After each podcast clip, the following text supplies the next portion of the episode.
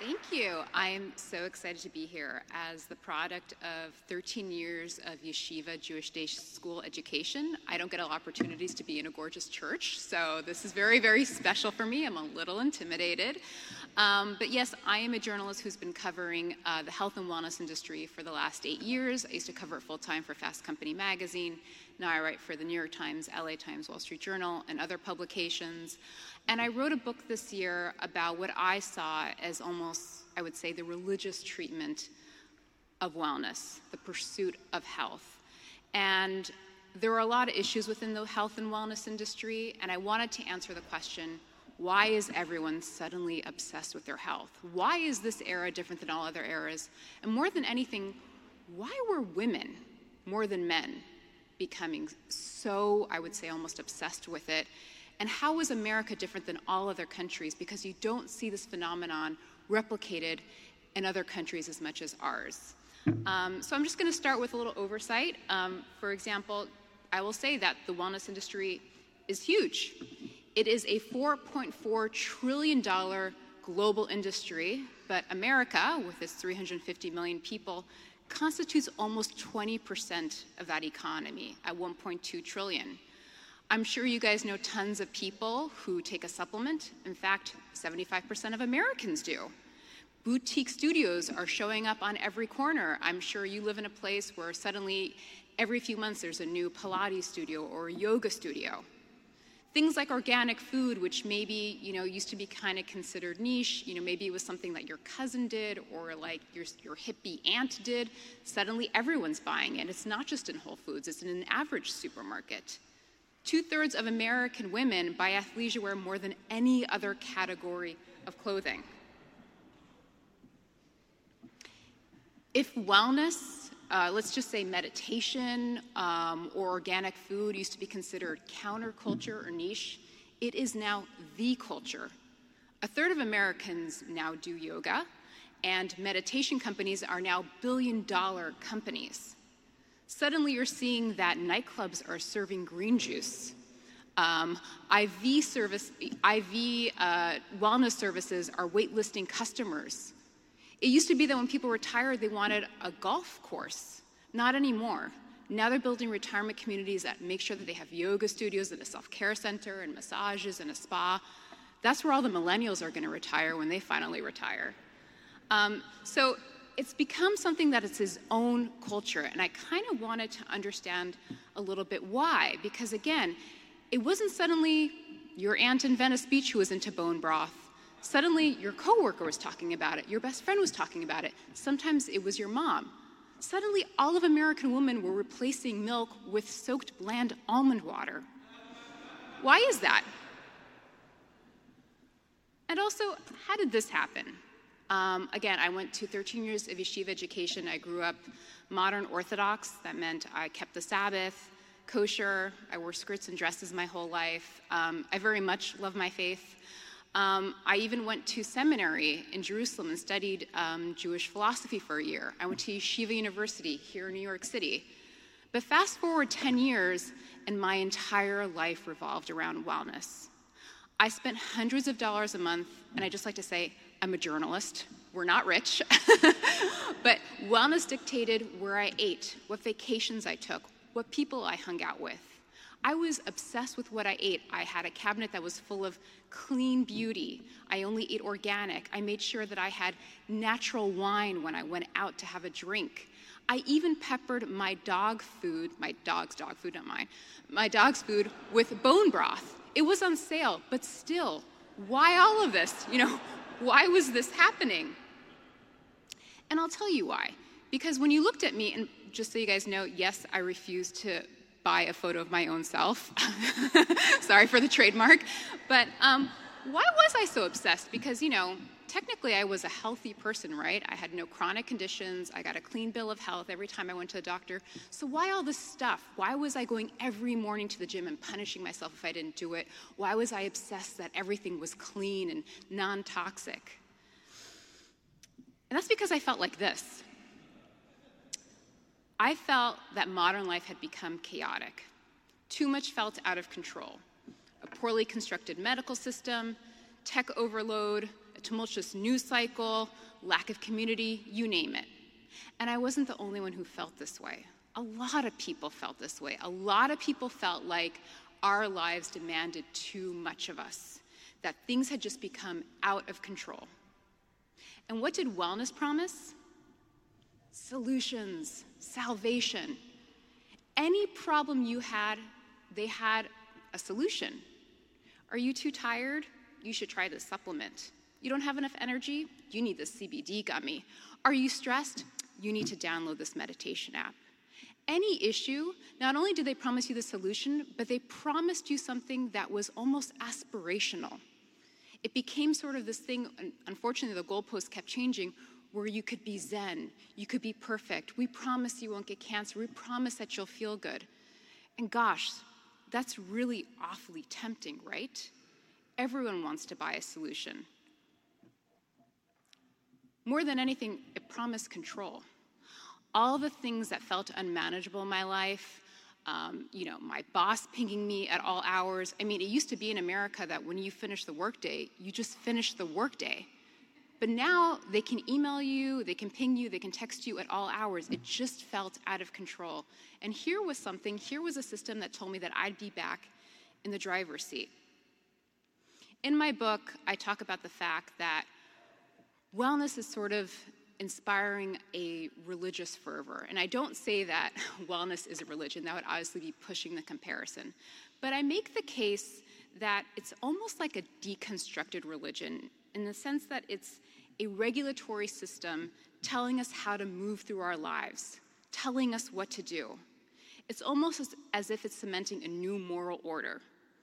It offers community, identity, purpose, meaning. These were all the things that religion used to give to us. That's what I used to get from Orthodox Judaism. But suddenly I replaced it with gyms and spas and apps and all these things that I needed. And a lot of it has to do with the fact that it's built into this philosophy of that if you work hard enough, you can overcome sickness, aging, anything that stands in your way, right? Yielding back that control. The body is almost something that you need to conquer, to mold into something that's greater. You know, it's almost as if your bodies are weak and imperfect and they're keeping us back, both perseverance and labor, you know, kind of that good old Puritan work ethic. You know, you can change your destiny. So, eating right or working out are imbued with this sacred meaning because they all funnel into this bigger plan where you're promised a sort of salvation that's a life free of stress, aging, whatever it is. And true believers, the hardest working of us, can gain entrance into this Eden of perfection. Um, and a lot of this has to do with belief, right? And a lot of this has to do with how America's primed for this. We are a highly optimistic country. We are the people who ventured out west and secured our golden fortunes, right? We built Hollywood, a dream factory. We have always been able to make a sort of magic because we're hard workers, but we're also highly optimistic. But the flip side of optimism is gullibility. And so, a lot of the wellness industry, because it's just flooded with pseudoscience, which I won't get into, that's part of the book, but a lot of it is because it's based on belief. Take something like CBD, right? Where you're not really sure if it works. And that's actually what makes it such a powerful, powerful product. Because you buy it and you're like, is this working? Is this not working? Well, I don't know. All the advertisements say it's working, and I did spend $40 on it. And so it basically turns on your belief mechanism. This is why sometimes, and I'm not talking about necessarily CBD, when you want to convince someone out of something that's pseudoscientific, it's not based on facts or science, it's based on psychology. You oftentimes can't convince them out of it because it's based on belief and they want to believe in it. Wellness even has its own rituals. I mean, there used to be a time where you'd wake up in the morning and maybe you'd say your prayers, but no, now you got a gratitude journal.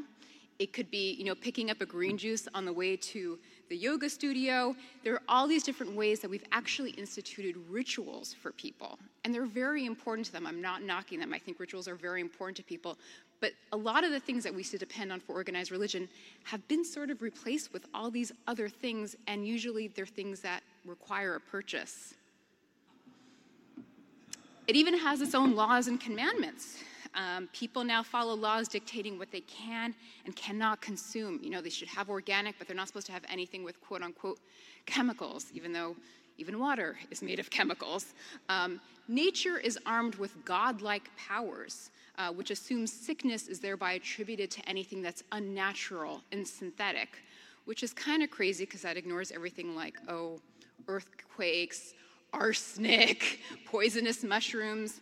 I mean, sometimes you read the copy on these products and it's like, trust in nature, um, it has a plan, or nature has your back. You could almost replace the word nature with God and it would work in the same exact divine principle. It even has some of the same sins, like gluttony, sloth, and self denials, usually around food. And what are people rewarded with, besides supposedly salvation? Belonging, usually through a respected identity or community. Oftentimes, I, I live in Los Angeles, which is like ground zero for wellness. I'll oftentimes go to brunch and I'll see women, and they're all dressed the same, like they came out of a Lululemon factory. And you'll see some of them approach someone at another table or in line at a coffee shop, and they'll be like, Oh my God, I love your sports bra. And they'll just start talking, and they'll be like, What meditation app do you use? And they'll all just start talking because the way they dress signals to another person, I'm one of you, I'm part of your tribe. In many ways, it is no different than a Harley Davidson motorcycle gang, right? They all dress the same, and you see someone, you're like, oh, hey, we're part of the same group. But it's even more than that because it offers a respected identity. This book took me over seven years and speaking to hundreds of women across the country. And a lot of them, because they were speaking off the record and I wasn't using the real name, would tell me things like, well, no one would respect someone like me. I'm just a white girl. I'm just a white woman, right? I'm a Karen. But when I go to brunch and I, you know, I'm sweating and I'm like, oh, I just came from a cardio class, people are like, you're so great, you're so good. I wish I could do that. It's a way to say I'm working on myself, right? In America, we love people who are working, and that includes self improvement. And what you have is a lot of these wellness institutions and companies that are actually purposely trying to model themselves after organized religion. And so you speak to founders of companies like SoulCycle, Peloton, and they will adamantly just outright say, we look to religion, we study churches, we studied synagogues, what works for them can work for us. Um, I believe actually the Peloton founder a couple years ago at a tech conference said that he was purposely trying to make a new religion, and he said something like, when people buy our branded tank tops, it's no different than wearing a cross around your neck or a Star of David. That's your identity, that's your community, that's who you are. Like, they're upfront about it. SoulCycle, for example, purposely manufactures closeness. They have these really, and I'm so sorry to all the people in here and men who have not been to a SoulCycle, but SoulCycle has these very, very small rooms where they purposely squish you in like sardines so you feel the closeness of someone else. So you're working sort of in a community of people, but you have your own individual bike in a way that they said almost feels like prayer in a church. More than that, they have very inspirational music and these fitness instructors who are you know listing off all these platitudes and it feels super super inspirational because you're working so hard that you're like basically in a trance-like state which rhythmic repetitive you know motions can do that. And you have this amazing euphoric music and it's almost like a spiritual experience for people where they suddenly feel outside of themselves and they feel like they believe in the goodness of the world. This is how they kind of i don't want to i'm not knocking it it's a great experience i love SoulCycle but this is how people actually find something that you know possibly you'd only either find at a religious experience or, I don't know, an EDM festival. and there's another thing. You know, SoulCycle, one of the reasons they did so well and they became such a huge company is that they would leave a lot of room in between classes. So, usually, if you go to a gym, there's like a 15 minute period where they get people out of a class and bring everyone else in. They were the opposite. They would spend 45 minutes in between classes. Why? They wanted people to become close to the instructors. Now, it's no longer just SoulCycle. More and more you hear Americans talk about the fact that they're emotionally depending on their wellness, or um, uh, let's say even their massage therapist or on their fitness instructors. They go to them when they're going through a divorce, going through something that they feel is traumatic, a fight with their spouse. They're depending on them. And what sociologists have found is that a lot of these sort of wellness centers are filling in the gaps that were once served by organized religion and close knit female communities. If you rewind, let's say 70 years ago, you had a very, very large family. Maybe you had four to five siblings. Not only that, you had tons of cousins and aunts and uncles. If you had a problem, maybe you went to your next door neighbor, or maybe you went to someone in your family. People don't have that anymore. The woman I interviewed across the country said, I don't have time to speak to anyone. My friends don't have time to speak to me when I have an issue. I either have to get a therapist or I have to go to my fitness instructor. What they were basically saying is we become so busy as more and more people have entered the labor force and as work has become longer because the American workday is now longer than it was even 50 years ago, people don't have time to be there for each other, right? So if you used to depend on your cousin to tell you to dump your dumb boyfriend, now you're literally going to your fitness instructor. So often I hear people say, Oh, my best friend canceled dinner plans. I'm so relieved. They're not saying, I don't want to see my friend. What they're saying is, I'm so tired that I'm actually relieved that I can't see my friends. So we've become more and more sort of nuclear, more and more cut off from each other. And so these people are essentially serving as their pastors. Now, I know what you're going to say. I really think you're shoving the comparison. It really can't be that people are depending on their gyms to be where they get purpose, community, and identity, but they say it themselves. This is a recent poll by Morning Consult and Vox, where when they asked people where they got purpose, community, and identity, more than a political meetup, more than a book club, more than the local bar, they said an exercise class. And what's fascinating is that the wellness industry has become so good at essentially aping organized religion that I wrote a piece for the New York Times about how organized religion is now trying to steal back from the wellness industry. Basically, what I found for a piece I did uh, maybe about two years ago for the New York Times is that churches, mosques, and synagogues are now, you know, doing car, you know, cardio-led pastor workouts. They are now doing Sabbath services over a hike. They have their own meditation apps now. Um, even the Pope instituted his own wellness council. One of the hottest new uh, jobs that I heard about was basically um, religious wellness consultants, meaning if you're a church or a synagogue, these people will come in and say, We know how to get the millennials in. They want to move. Get them out of the pews, and you got to do this cardio class, you got to get this meditation service. I mean, it's almost like this circular, weird tradition now. Now, of course, it wouldn't be any uh, religious comparison without false idols.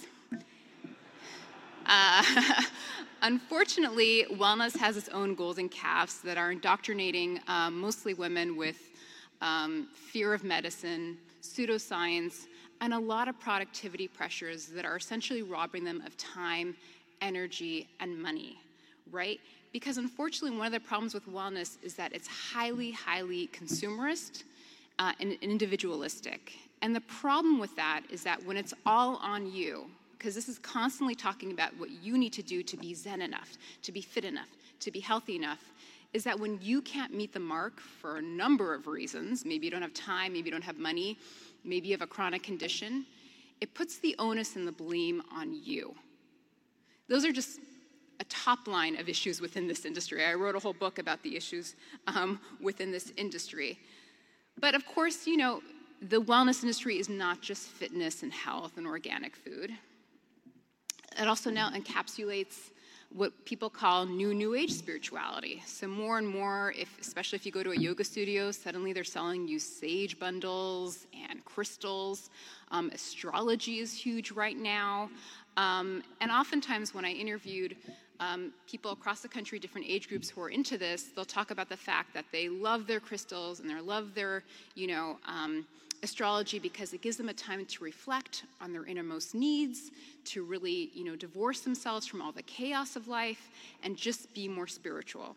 And if it's not crystals and astrology, the new biggest, hottest thing is manifestation. Uh, manifestation gurus are huge right now, especially on Instagram and TikTok. Um, if any of you guys remember The Secret from 15 years ago, popularized by Oprah, it is the law of attraction. This idea of putting good energy out into the world, coupled with hard work, can bring you anything that you want provided the universe wants you to have it. It's almost kind of a foolproof system. Um, if you get what you wanted, it was meant to be. If you didn't, you didn't work hard enough. Um, it's kind of like a blame proof um, philosophy. But oftentimes you find these manifestation gurus who look like fashion bloggers. They talk about the fact that you can manifest more money, um, your perfect career, uh, that ideal house. Oftentimes, it comes down to what I would call very material success or very an American capitalist idea of success. Uh, very rarely do I see these spiritual gurus talk about, oh, charity, intellectual study, giving back. That never seems to ever happen. But either way, when I was speaking to so many women across the country who told me they were into manifestation or crystals or the pursuit of health, you know, they were talking about the need for structure and guidance and meaning. And it just got me thinking, um, why not just turn to religion? This all sounds like organized religion. Why aren't you guys just sticking with what you were raised with? And what they told me was the big three just ain't cutting it anymore. Back in 1998, um, when we had 62% of Americans say that religion was very important to them, uh, in the last year it's plummeted to 39%. Also taking a double digit beating are having children and community involvement. Pollsters call these uh, stats dramatic and shocking. Um, I think it also is quite shocking that even in 1998, 70% of Americans belong to a house of worship. It's now down to 50%. These are dramatic de escalations just within two to three decades. Pollsters have never seen anything like this before.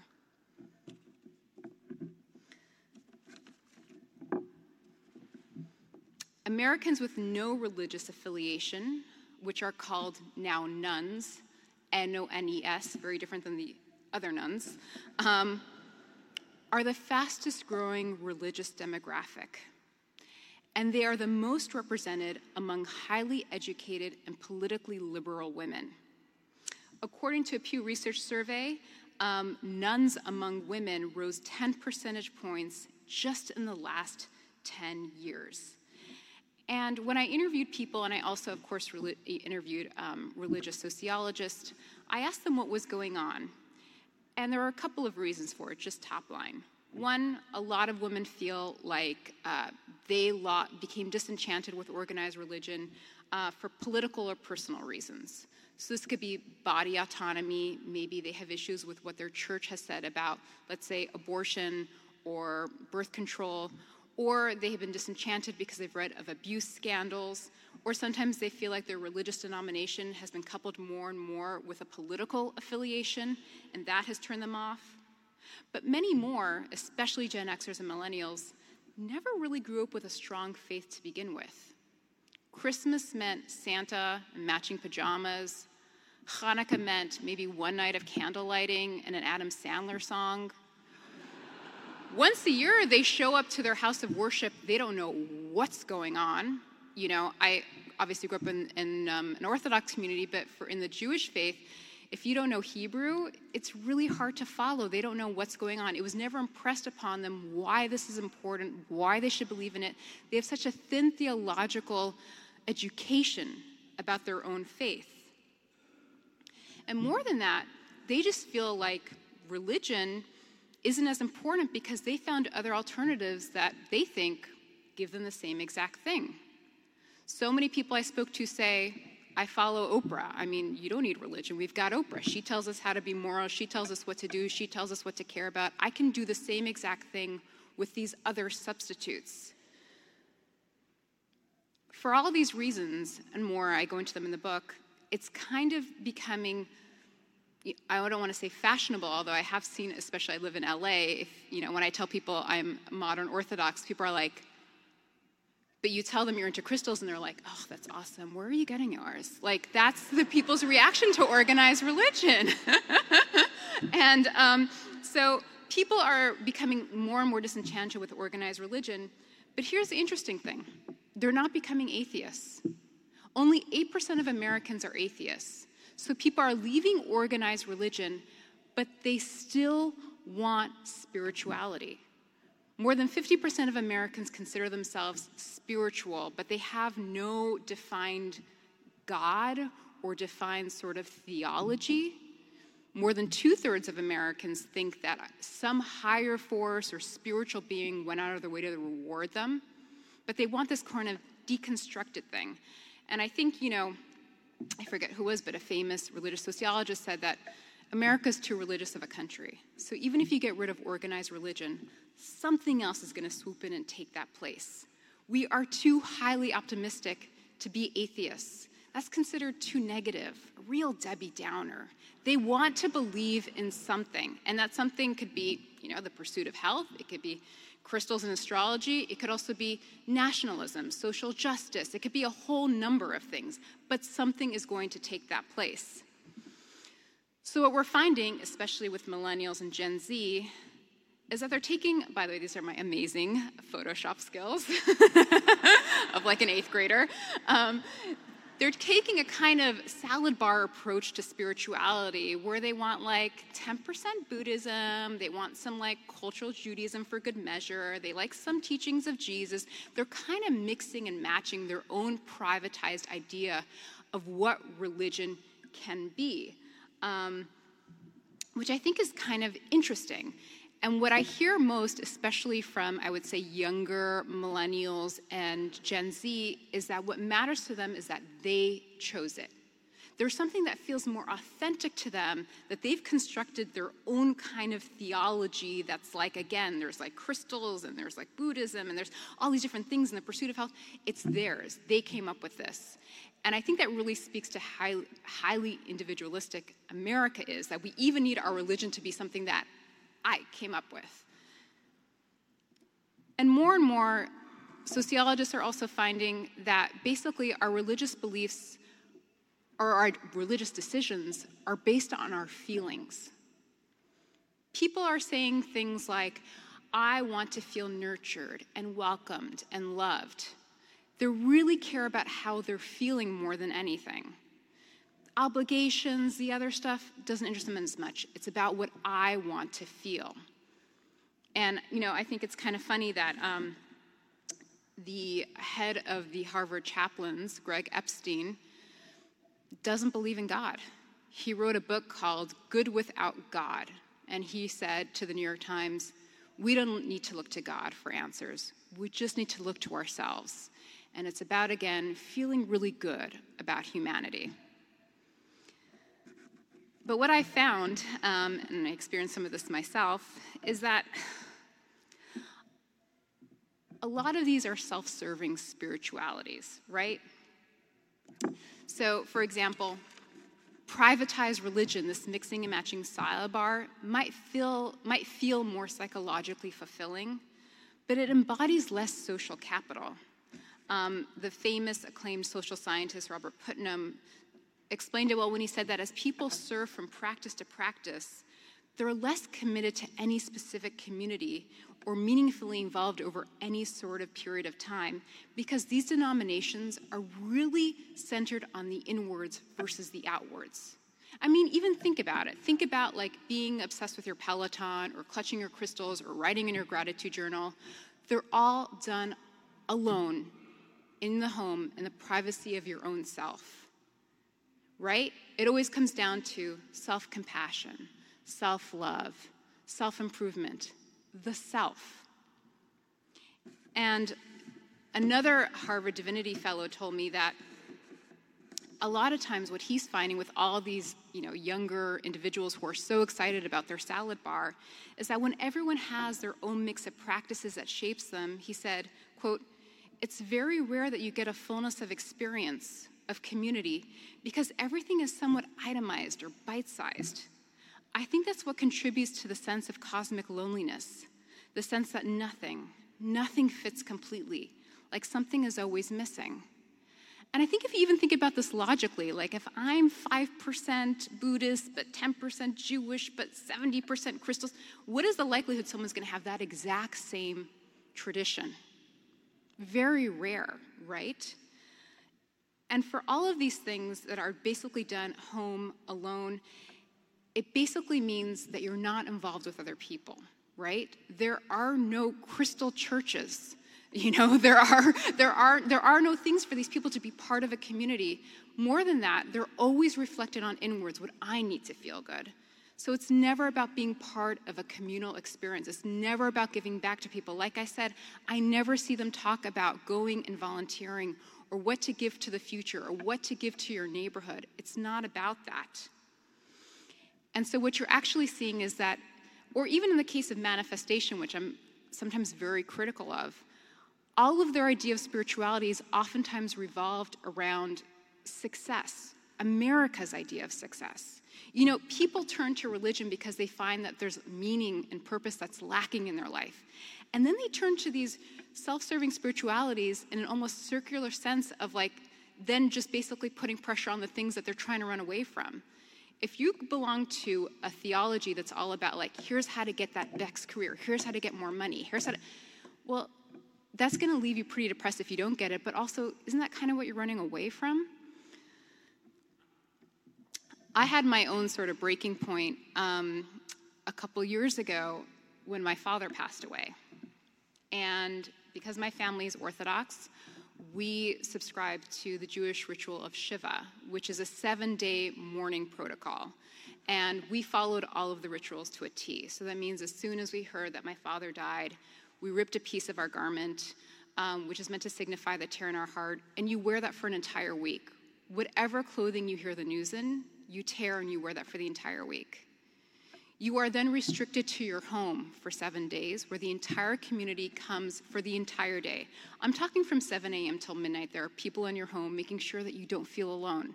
And they take care of everything for you, bringing you food, bringing you drinks, anything you might need. More than that, you're supposed to cover up all of the mirrors in your home and you're not supposed to wear any cosmetics to sort of prove this is a week where we are not caring about how we look or how we present. We are just being taken care of. At the end of seven days, it is the custom that you leave your house and you walk around your building to signify, I am re entering society. There is a place for mourning, but we need to also move on. On paper, or even when I'm describing them, they might sound a little loony, but they're actually really, really powerful. And when I went through them, I just realized, oh my God, this is the structure that I'm missing. I think like going to what, getting a massage or going to the fitness studio, all this stuff, that's meaningful. There was nothing that my gym or the wellness industry could have provided me during a moment like this. They can't provide anything for milestones like this the birth of a child, the death of a family member. They, unlike organized religion, have not had centuries to perfect themselves. You know, oftentimes you'll see all this advertising for gyms that they talk about we'll be your tribe, we'll be your community, we'll be your church. Good luck going to Soul Cycle and telling them, hey, I lost my job, but you're my church, right? I can still come? It's not going to happen. What if you get an injury? I spoke to so many women who told me, "Oh my God, my you know my gym was my church, my gym was my life," and then I got pregnant and they kicked me out in my third trimester. There went my community. It's not the same and it's not equivalent. Not to mention the fact that all of this is sort of based on the fact that you're supposed to have this elevated idea of like you're going to be free of sickness, aging, stress. I mean, your body will eventually betray you. This idea that it's all based around control, you cannot control everything. People get sick and they didn't do anything wrong. And I think it's also a bit infantilizing to the fact that we're constantly told it's all on us. Again, no communal sort of ties. It's all on you to sort of deal with everything. If you think you are stressed because you are not doing enough yoga, you've got it twisted. People are stressed because maybe there's not enough maternity benefits in this country. There's not enough childcare policies. We have a really screwed up medical system. But instead, we tell people, no, it's on you. You need to fix it. And it's really no different than, like, let's say, workplace wellness programs, right? Where you go to your, your, your HR and you're like, this is too much work. I can't handle it. And they're like, but have you tried meditation? They put the onus back on you. These are just some of the issues that I found. But I think community, social support has been utterly ignored by the wellness industry. And so people who are looking to it to be their next sort of spirituality will really find themselves lacking, which is how we found ourselves for this piece I wrote last month for the LA Times that the Soul Cycle founders found a new business idea. They are now selling community. So imagine AA without the addiction. They now have group support that they're selling. You can spend $30 for each session to feel like you're part of a community. And it's kind of funny because you could say, sort of, that hypercapitalism made us lonely, and now they're trying to sell us the solution. I think if you speak to a lot of people who, and by the way, I often get criticized where people are like, Rina Raphael thinks we should all join a church. And I'm like, I mean, I'm not saying that exactly, but you need to find something that actually works. And this pursuit of health as a replacement is not working because now you find all these people saying, okay, I got my body under control. Now I need to go and pay for a community.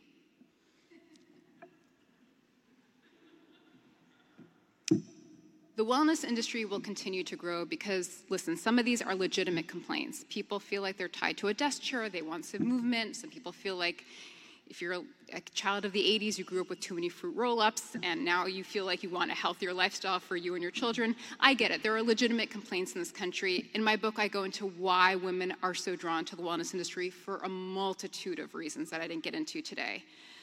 But I think this also speaks to the fact that people are really seeking guidance, meaning, identity, all the things that are a lot harder, especially identity. I mean, if you get rid of religious orthodoxy or even strict gender roles, are really, really hard for people to find right now.